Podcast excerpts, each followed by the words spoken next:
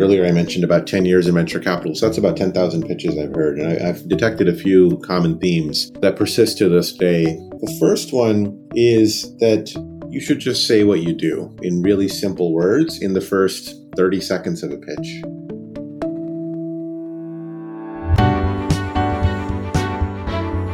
You are listening to the Sure Shot Entrepreneur, a podcast for founders with ambitious ideas. Venture capital investors and other early believers tell you relatable, insightful, and authentic stories to help you realize your vision. Welcome to the Sure Shot Entrepreneur. Today's guest is Sunil Nagaraj. He's the founder and managing partner at Ubiquity Ventures, a seed stage venture capital firm with a focus on software beyond the screen.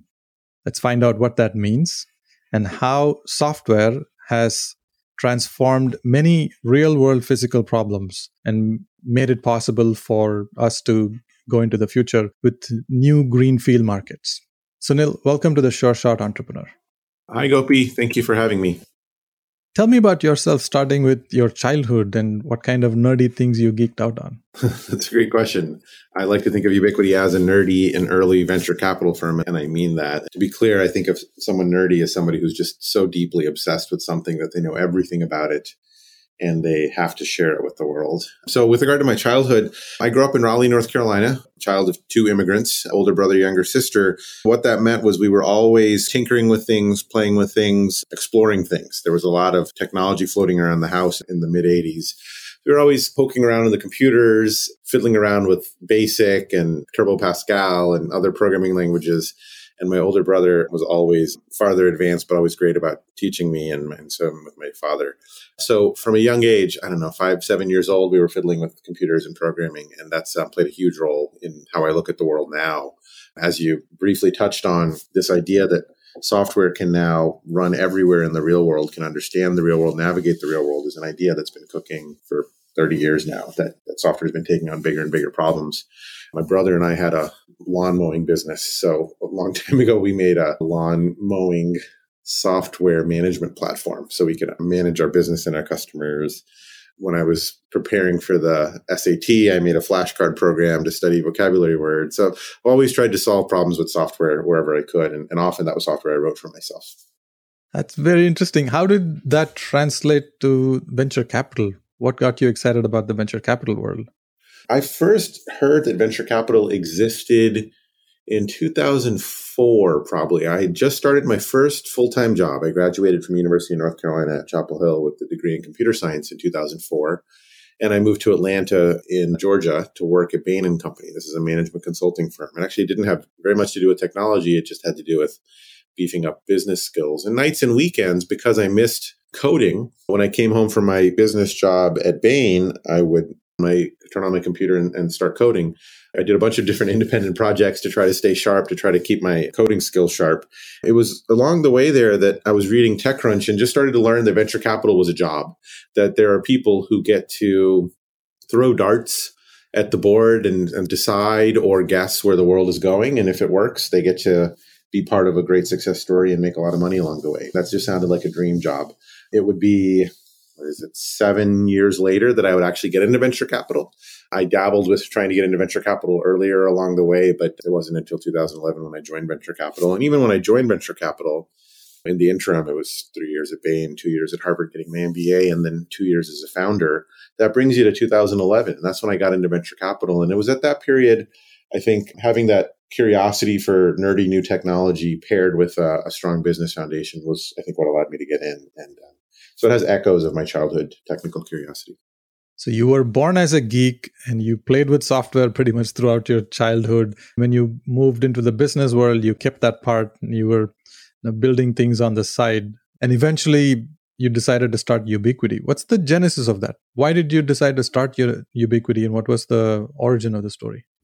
That's a great question. I'll start by tying it to my childhood. I just remembered one other element. There was a, a TV show some of your listeners may may remember called Beyond Tomorrow or Beyond 2000. It was on Discovery Channel, I think. And it was the show that just featured new technologies. I remember watching it when I was 10 years old, five years old, 15 years, old, for a long time. it was always featuring the new technologies that are going to be changing our world. And I always found that so fascinating as a kid. And now with day to day as a venture capitalist, you may agree as well, Gopi, but a lot of the day is spent just listening to cool new technologies from passionate people.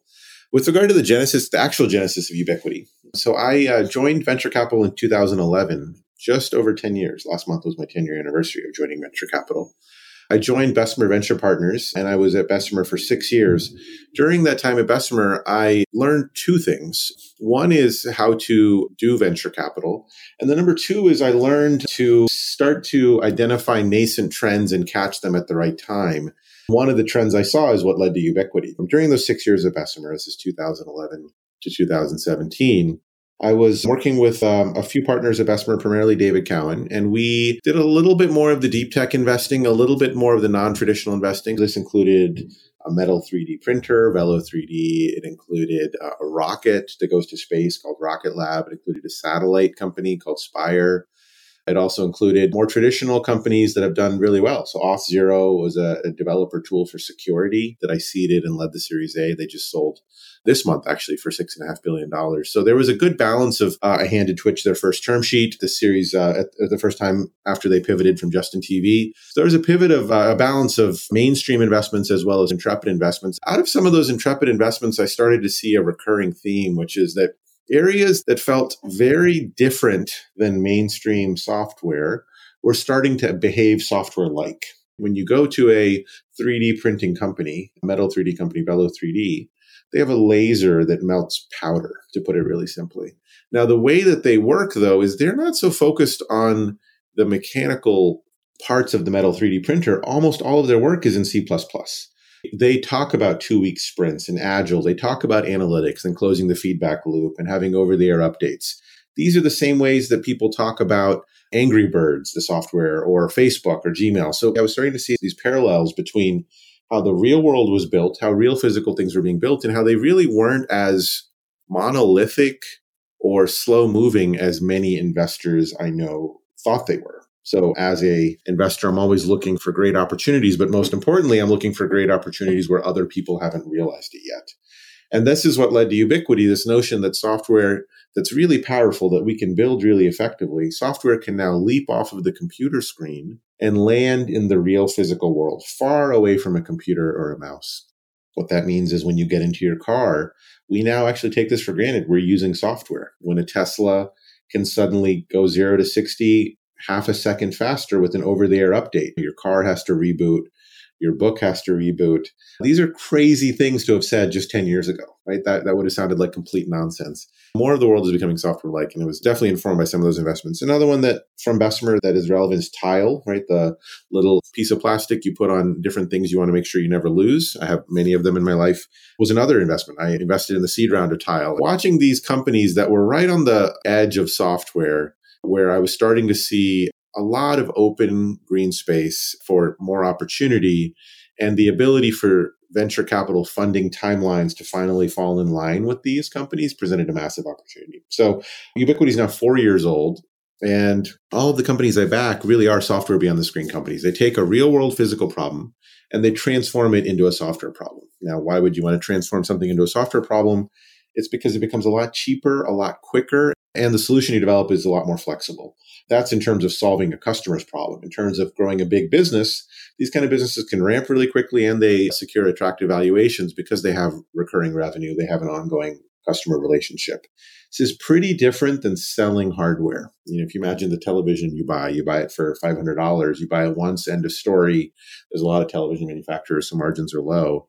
The opposite of that would be a business where you, you sign up, you're paying a monthly fee. It's a recurring ongoing relationship. You're having the ability to get updates and additional features over time. The majority of businesses that I back have some element to that. Now, all of them are not hardware. About half of the companies Ubiquity is backed have an element of hardware, half do not have any hardware, but they're all tied to pushing software into more areas of our world besides just on a computer screen. The Silicon Valley ecosystem started with deep tech hardware. Companies like Fairchild, all the way to Intel and Broadcom, and many others were started with that as the foundation. But over the years, the VC investment process has shied away from touching anything to do with hardware, anything that has to do with inventories or anything that has capital investment. But you are not shy. And is that because you feel like we're going back into a new area where hardware will become important? Or are you looking at it because no one else is looking at it? It's a, a neglected area. That's a great question. I think it's more of the latter, right? In any investment, I'm trying to find opportunity, and that could be thought of as somewhere where no one else is looking. But very importantly, they will be looking soon, right? There's this uh, Wayne Gretzky quote about skate where the puck is going. So I want to be skating to an empty spot on the ice because no one else is there, but I want to know that I'm doing that because the puck is heading there. I think that's an important piece of the puzzle. I think the comparison to the invention of the transistor and things like that is interesting, but I'm not. I'm actually fairly careful not to invest in in fundamental science or long lead projects. The majority of investments that I choose to make usually use a million dollar or two million dollar seed round to go from just starting the company to having production revenue. So that actually lops off a lot of deep tech uh, in the traditional sense. It's a company that needs $50 million or needs major university research to get off the ground. Those kind of companies are probably not in scope. So I think there are different flavors of deep tech. Today, deep tech is a pretty broad word, but anything that doesn't sound like Instagram or Salesforce or something like that, you lump into deep tech. But I think there's a, a sliver of deep tech that has the capital characteristics of software, and that's where I'm focusing. Um, there are other venture capitalists who will invest in a new molecule, a new type of spider silk, a new kind of solar panel, these kind of fundamental, deeper innovations. And I'm not um, investing in that, partially because the size of my venture capital fund. I have a $30 million fund one and about a $50 million fund two. So I'm targeting these companies where uh, a million or $2 million will really move the ball forward. I tend to be terrified of these really large swings where a billion dollars or half a billion dollars and you, and you finally know if the technology is going to work. I'm thinking about companies like Magic Leap or something like that. That just seems very scary to me. So I'm, I'm very focused on agile iteration, but having some familiarity with software that can run in more places beyond a computer or smartphone. Can you give an example of one or two companies? How do you find them? What do you ask in the first one or two meetings? What are you looking for? So I'll start with a simple framework for what runs through my mind when I'm hearing a pitch. What I don't ask myself is what might be obvious. Is this cool? Would I use it? I never use either of those questions. There's three questions I ask myself during a pitch. I do about a thousand pitches a year for 30 minutes or an hour. I ask myself these three questions. Does anyone want it? Are there a lot of those people? And can this entrepreneur find those people? Right? So does anybody want this product?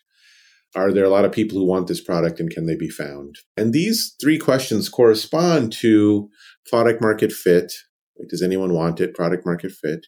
Are there a lot of those people that corresponds to addressable market? And then can you find them? Corresponds to unit economics. So at the seed stage, most of my investments, the companies have one or two or three employees. They're zero months old. A third of my investments I invested the day the company was incorporated. Sometimes they're six months old. These companies typically, I don't need to ask that last question, the unit economics. It's a little bit too premature for that. So I'm mostly focusing my energy on does anyone want this product, right? And there's actually a bonus question for deeper tech, which is does it even work? Right. So question zero, I know I'm cheating a little bit, but question zero is does it work? Question one is does anyone want it? Question two is are there a lot of those people? That's where I'm spending a lot of my energy in a pitch. And what I'm listening for um, on the does it work is someone who is deeply fluent in this technical domain. Right? And this is where I call Ubiquity a nerdy, nerdy firm.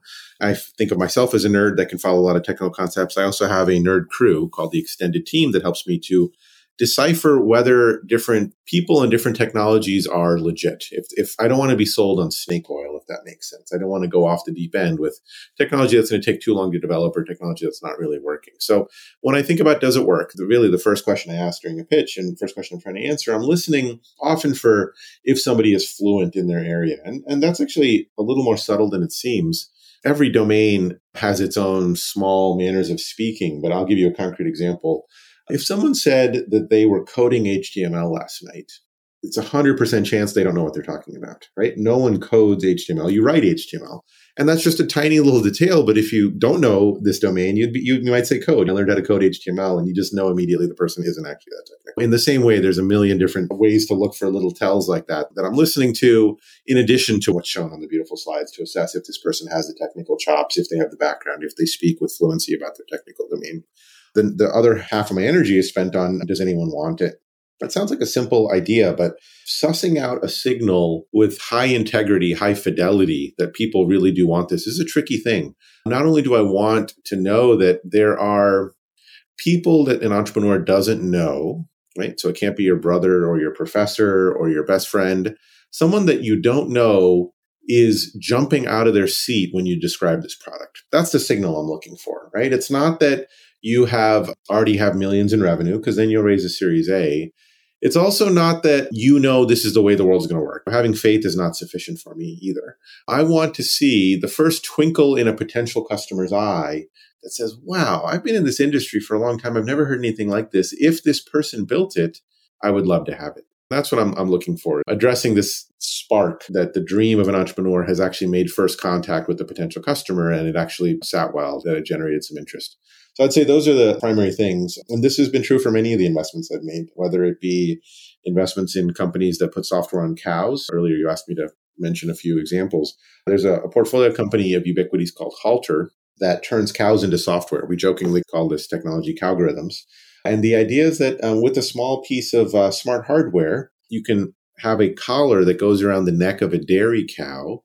And once your dairy cows on a pasture all have this halter collar, you now have the ability to monitor and move these cows with software. Moving involves the use of sound and vibration to coerce these cows to move any direction you want forward, left, back, or right. With those two basic primitives, to use coding speak here, with those primitives, you can now construct any functional code or conditional code on top of that. That means you can say every day at 6 a.m., bring all my cows to the milk shed. You can do, again, coding speak, you could have a cron job, a nightly timer or a daily timer every day at noon. Make sure that you bundle that with conditional code too. So you can read telemetry off the cows. You can construct conditional code. So you could say every day at noon, a process triggered by a cron job. You can then say, check and see if any of my cows have eaten less than this amount of food. If so, then send them to the next patch of grass, the next paddock first. So this notion of a software controlled, a software driven farm, I don't think anyone will disagree. That is probably the way the world should work. And when I heard this pitch, I felt the same way, but then I wanted to validate with real farmers, real dairy farmers, that they agreed with this. It helps in this instance that Craig Piggott, the CEO, grew up on a dairy farm. His family still runs a dairy farm. He's intimately connected with the problem, but he was able to also apply deep tech to the solution. Those are the signals I'm looking for when I hear a pitch is this elegant combination of technical depth and first prospective customer contact. Cowgorithms sounds really cool. I see that you're looking for a few specific things and you're very clear about your filters. Who are the people who would want this? Where are they and can you find them and sell to them? Those are pretty pointed questions that you're looking answers to. When you talk to these companies, are there challenges that these entrepreneurs face when they tell the story to you? Would you like to give them a few tips on how to prepare before they meet a venture capital investor to tell their story? Yeah, um, I would be happy to. Again, I, earlier I mentioned about 10 years in venture capital. So that's about 10,000 pitches I've heard. And I, I've detected a few common themes that persist to this day. The first one is that you should just say what you do in really simple words in the first 30 seconds of a pitch. It probably sounds like a very obvious statement, maybe even remedial, but say what you do in the first 30 seconds. I would say over 50% of the pitches I take do not do this. They don't do it even 30 minutes in. I think there's a natural temptation to want to tell a beautiful, elegant story and build up context and have a big reveal about 30 minutes in. But in most cases, it's easy to lose an audience if you don't just spit out what it is. When I say describing what it is, there are fancy ways to describe something, a synergistic platform for collaboration. That doesn't mean anything to me. If you notice the way I described Halter, I said it's a collar that goes on a cow that helps you move the cow. Now, there's a much broader way to describe this. It's a, a, a dairy farming productivity boosting platform, right? But I like, and I think most VCs would appreciate a clear, straightforward description of a company early on.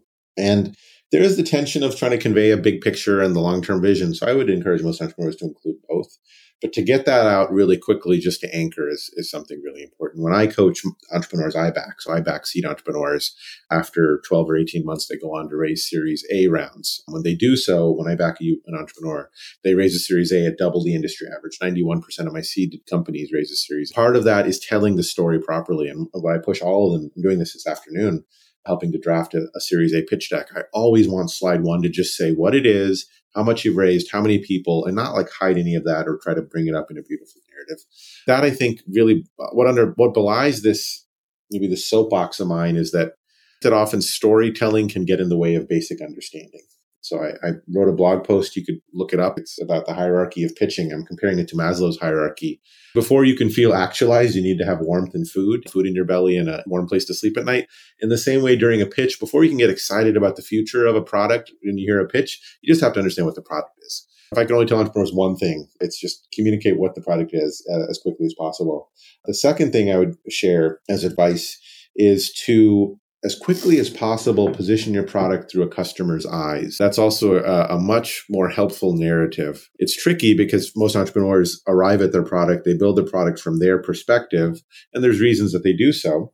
I'm asking them to then flip it around and speak in terms of a customer. Here's a potential customer. Here's what they were doing today before I met them. Here's how I would meet them. Here's how they might use my product that can contextualize a product uh, in a really helpful way. Telling a story for a seed stage company is a really tricky element, right? You can't answer questions like revenue or acquisition cost. You have to build up to the product, but doing so with that lens can be really, really helpful.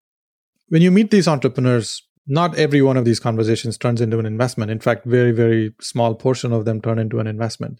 And you've met thousands of companies over the years. What can they get out of the one hour conversation with you? I'm glad you're phrasing it that way, Gopi. I think it's an unfortunate data point, but one that folks should internalize. 99% of pitches are not going to result in investment. Perhaps it's 99.8%. So having a, another goal to get out of a meeting beyond capital is, is really helpful. I agree. It is useful to think of it that way. I would say VCs categorically are all VCs are, are going to be pretty good at two things. They're not good at that many things. We're definitely not good at building companies ourselves. That's why we back entrepreneurs, but we are good at hearing about a lot of things. So we have incredible landscape awareness that most entrepreneurs won't have. We will have heard of 20 other companies in your adjacent space that just aren't on your radar because you're too focused on working on your product. And one of the things you can get out of a VC meeting is to understand the landscape of other adjacent companies that have been out there pitching, that are out in the market. And even whether it's right or not, you now understand as an entrepreneur, you can understand how other VCs perceive your technology, what else is nearby, the second thing that VCs can often do is to distill a one hour meeting into like five seconds. So, Gopi, you and I um, have invested together, for example, and you or I might take a pitch for an hour, hear a really beautiful, thoughtful, interesting pitch from a thoughtful, smart person. And you can take that one hour, that's uh, 3,600 seconds, and turn it into 10 seconds for me. That is a very just hard thing to do in general to synthesize something. But more importantly, it's actually very hard for an entrepreneur to turn everything they do into just 10 seconds. It's painful. I was an entrepreneur 2009 to 2011. I could never pitch my company in five seconds or 10 seconds. I would need a minute or I would need 20 minutes. If you're in a VC pitch, you can hear how they're describing your idea back to you. So you understand simple ways to position your product. I actually find this is helpful with journalists as well. If you ever um, push for getting press as an entrepreneur, you'll see journalists are really good at writing about your company in a way that's interesting to more people and is cuts to the essence a bit more than from the entrepreneur's perspective. So I would encourage folks to try to get as much as possible in those two areas: landscape and uh, and simple description of the business.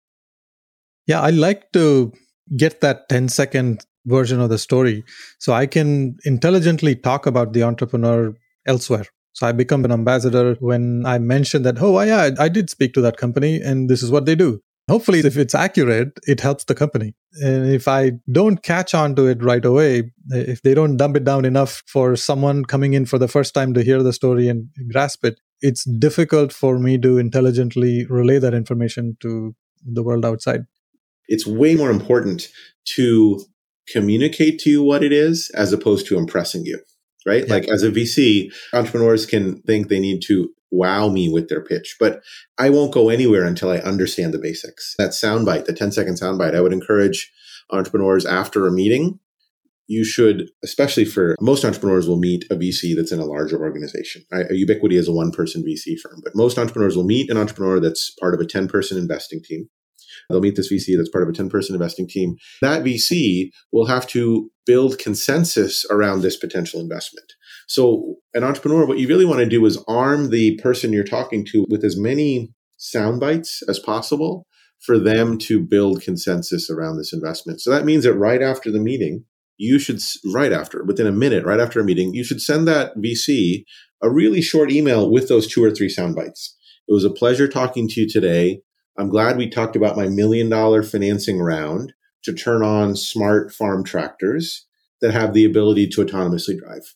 I'd be happy to show you more, but I look forward to hearing from you soon. And that way you anchor what your description is in someone's mind as opposed to them taking away their own description, probably butchering it along the way and then losing some steam way. I think about this. I think Gopi, you and I also have to raise our own capital. So we also do our own pitching. I don't think we talk about it a lot, but I do the same thing. After every time I pitch Ubiquity Ventures, to an investor in a VC firm. They're called LPs. When I pitch Ubiquity to an LP, I always follow up right afterwards with a few simple ways to think about Ubiquity that roll off the tongue that can be socialized within teams and committees to make sure that I don't lose momentum um, with regard to the description. Yeah, the insider world of venture capital is that people don't understand VCs pitch to LPs and VCs pitch to LPs with far less success rate compared to entrepreneurs pitching to VCs. That's right, but nobody wants to hear a VC complain about that. but it is it is a tricky animal. Pitching a VC firm usually means you're asking for money without any specifics about where the money's going. An entrepreneur, when they pitch me, I know exactly where the money's going. I know which people it's going into. I know what idea it's going into. But as general partners, you and me, we seek capital that will eventually be put into companies, but we can't say with exact specificity which ones just yet. At the core, it's a trickier problem we got into a lot of details about what you're looking for, the filters you use, the questions you ask, and how can entrepreneurs make it easy for you to understand. All of this takes time. How much time do you spend with an entrepreneur before you form conviction? Can it happen in one meeting or does it happen over multiple meetings over many weeks or months? What's the process for you? Because of how I work as a one person VC firm without colleagues like associates or partners, and because I um, so I operate a one person firm. I also operate a, I'd say a one focus firm, single focus. I really aim to be very well versed on the technologies I'm investing in before I take a pitch.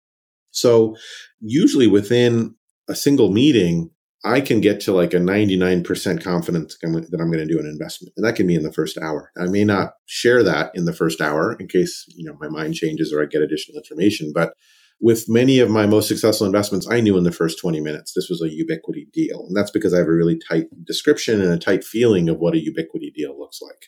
More precisely, though, it's usually within 10 days or less after a first meeting that I can commit write a term sheet and have it signed for a million dollar investment from Ubiquity. Again, it harkens to having a, a really tight specific focus. I, I, don't follow that many technical areas. I follow a small number, but I go very deep in those areas. And that's turned out to be very helpful for having a better conversation in the first pitch, but also building conviction really quickly. Well, this is very helpful. You've given a lot of real life examples and specific stories from your past. But over the past 10 years, venture capital has changed a lot. What is different for you? How do you see the VC world and the, the startup world compared to how it was 10 years ago? It's a great question. In the last 10 years, you've seen a lot more technology startups emerge, a lot more venture capital firms emerge. It's a much more robust ecosystem. What that's done in the mainstream is it's elevated valuations, right? The average valuation for any stage is dramatically higher. That's probably a cyclical thing, but we're at a high point in the cycle. Uh, another element, though, and this is a bit of a pet peeve, is you see folks that are manipulating the words for these different financing rounds to adjust the traction hurdle that's necessary. So when I raised money, I raised money for my machine learning powered online dating startup in 2010. I raised a seed round. It was a $750,000 seed round that was very normal. Today, people with a straight face will say that they raised a $10 million seed round. Now, to me, that seems ridiculous. A $10 million round used to be a Series B. I could say it's ridiculous, or I could say this is the new world we live in that a seed round is 10 million, a series A is 20, and a series B is 30. But actually, I think what's happening is that people are raising the same kinds of capital at about the same kinds of time. We just have new labels on it. And the labels are a little bit tricky. It's very similar to having a six year old playing soccer wanting to squeeze them into the five year old league so that they're compared against their five year old peers. So in this case, people will raise a friends and family and then a pre-seed and then a pre-seed plus and then a pre-seed extension and then a $10 million seed. Now, really, you should just name those what they are, which was a seed, a series A, and a series B. That's a funny thing. I actually suspect, I have a strong suspicion that will disappear when there's a downturn. I don't know when that'll occur. But the fundamental bifurcation of financing is a great idea because you can have specialists and more sources of capital. But I think the nicknaming the rounds to manipulate people's first impressions is a is a detrimental thing. That trend has gone too far. Series A used to be the first round of funding. That's why it was called Series A. Now it's often fourth or fifth round of funding. Everybody wants to call their round the Series A, and therefore others have to rename their round so that they can be prepared for Series A later. Yeah, it's a, it's a spiral. If you don't play along, then you get into a tricky spot. I've run into this issue a few times because, again, I partner with seed companies, I join their board, we grow the company, and we, we come up for air at the Series A to go out and try to raise. And often, just the level of quirky signaling. So, if, if we wanted to, let's say, raise a $7 million Series A, what can often happen is people who I will, fellow VCs I know, I will say, hey, my company's raising a $7 million Series A their first reaction is, oh, is something wrong? Why aren't they raising a normal $12 million Series eh? A? and so you have this just whiplash back and forth as to which direction you should go. Should you raise a 12 even though you don't need 12? Should you go ahead and aim for that? Or can you raise the amount you want and still use those words? Or will you be judged? I mean, underneath all, this is all heavily superficial, right? We should call that out. This, the, the real game here is build a great product, customers are happy, generate lots of revenue, and have a great path. This is all icing, but it is critical to have that oxygen to grow. And weird perception quirks is actually pretty important in getting your foot in the door.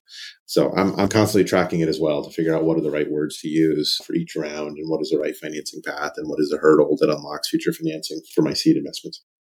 I want to switch to the next part of our conversation and ask you about your community involvement. Is there a nonprofit organization you are passionate about? Which one? The nonprofit that I'm involved with, I just became president of, is the Astronomical Society of the Pacific. This is the world's largest astronomy education society that's focusing on bridging the worlds between professional astronomers, amateur astronomers, and the public to share excitement about astronomy, to share excitement for looking up. One of the things, for example, that we've worked on at the ASP is the creation of a Girl Scout badge for astronomy. So, which is just a great I don't know if this is a good expression to use, but I'll use it anyway. A good a good gateway drug, right? To have folks get into astronomy as a gateway into science is fantastic. It's also great to get into astronomy to stay in astronomy. But I think everyone at the ASP and myself included don't think that every single person on Earth will spend their lives in astronomy, but it is a great way to connect the real natural physical world with the conceptual math, physics, chemistry. It incorporates all the disciplines. And so this nonprofit is one that I've been on the board of for four years now and just became president last week. It's an endeavor to pull more people into this nerdy topic and have them experience something that we find so enchanting, magical, and yet grounded in science and math. As a fellow stargazing geek, I love this. Do agree with you that astronomy is probably one of the friendliest parts of sciences, which is easy for people to relate to, easy to get attracted to. So I'm delighted to see that you're using your efforts to bring science forward. Thank you very much for spending time with me today, sharing a lot of very, very interesting stories, personal stories, and specific anecdotes on what works and what doesn't work in the startup ecosystem. Thank you for listening to the Sure Shot Entrepreneur. I hope you enjoyed listening to real life stories about early believers supporting ambitious entrepreneurs. Please subscribe to the podcast and post a review. Your comments will help other entrepreneurs find this podcast. I look forward to catching you at the next episode.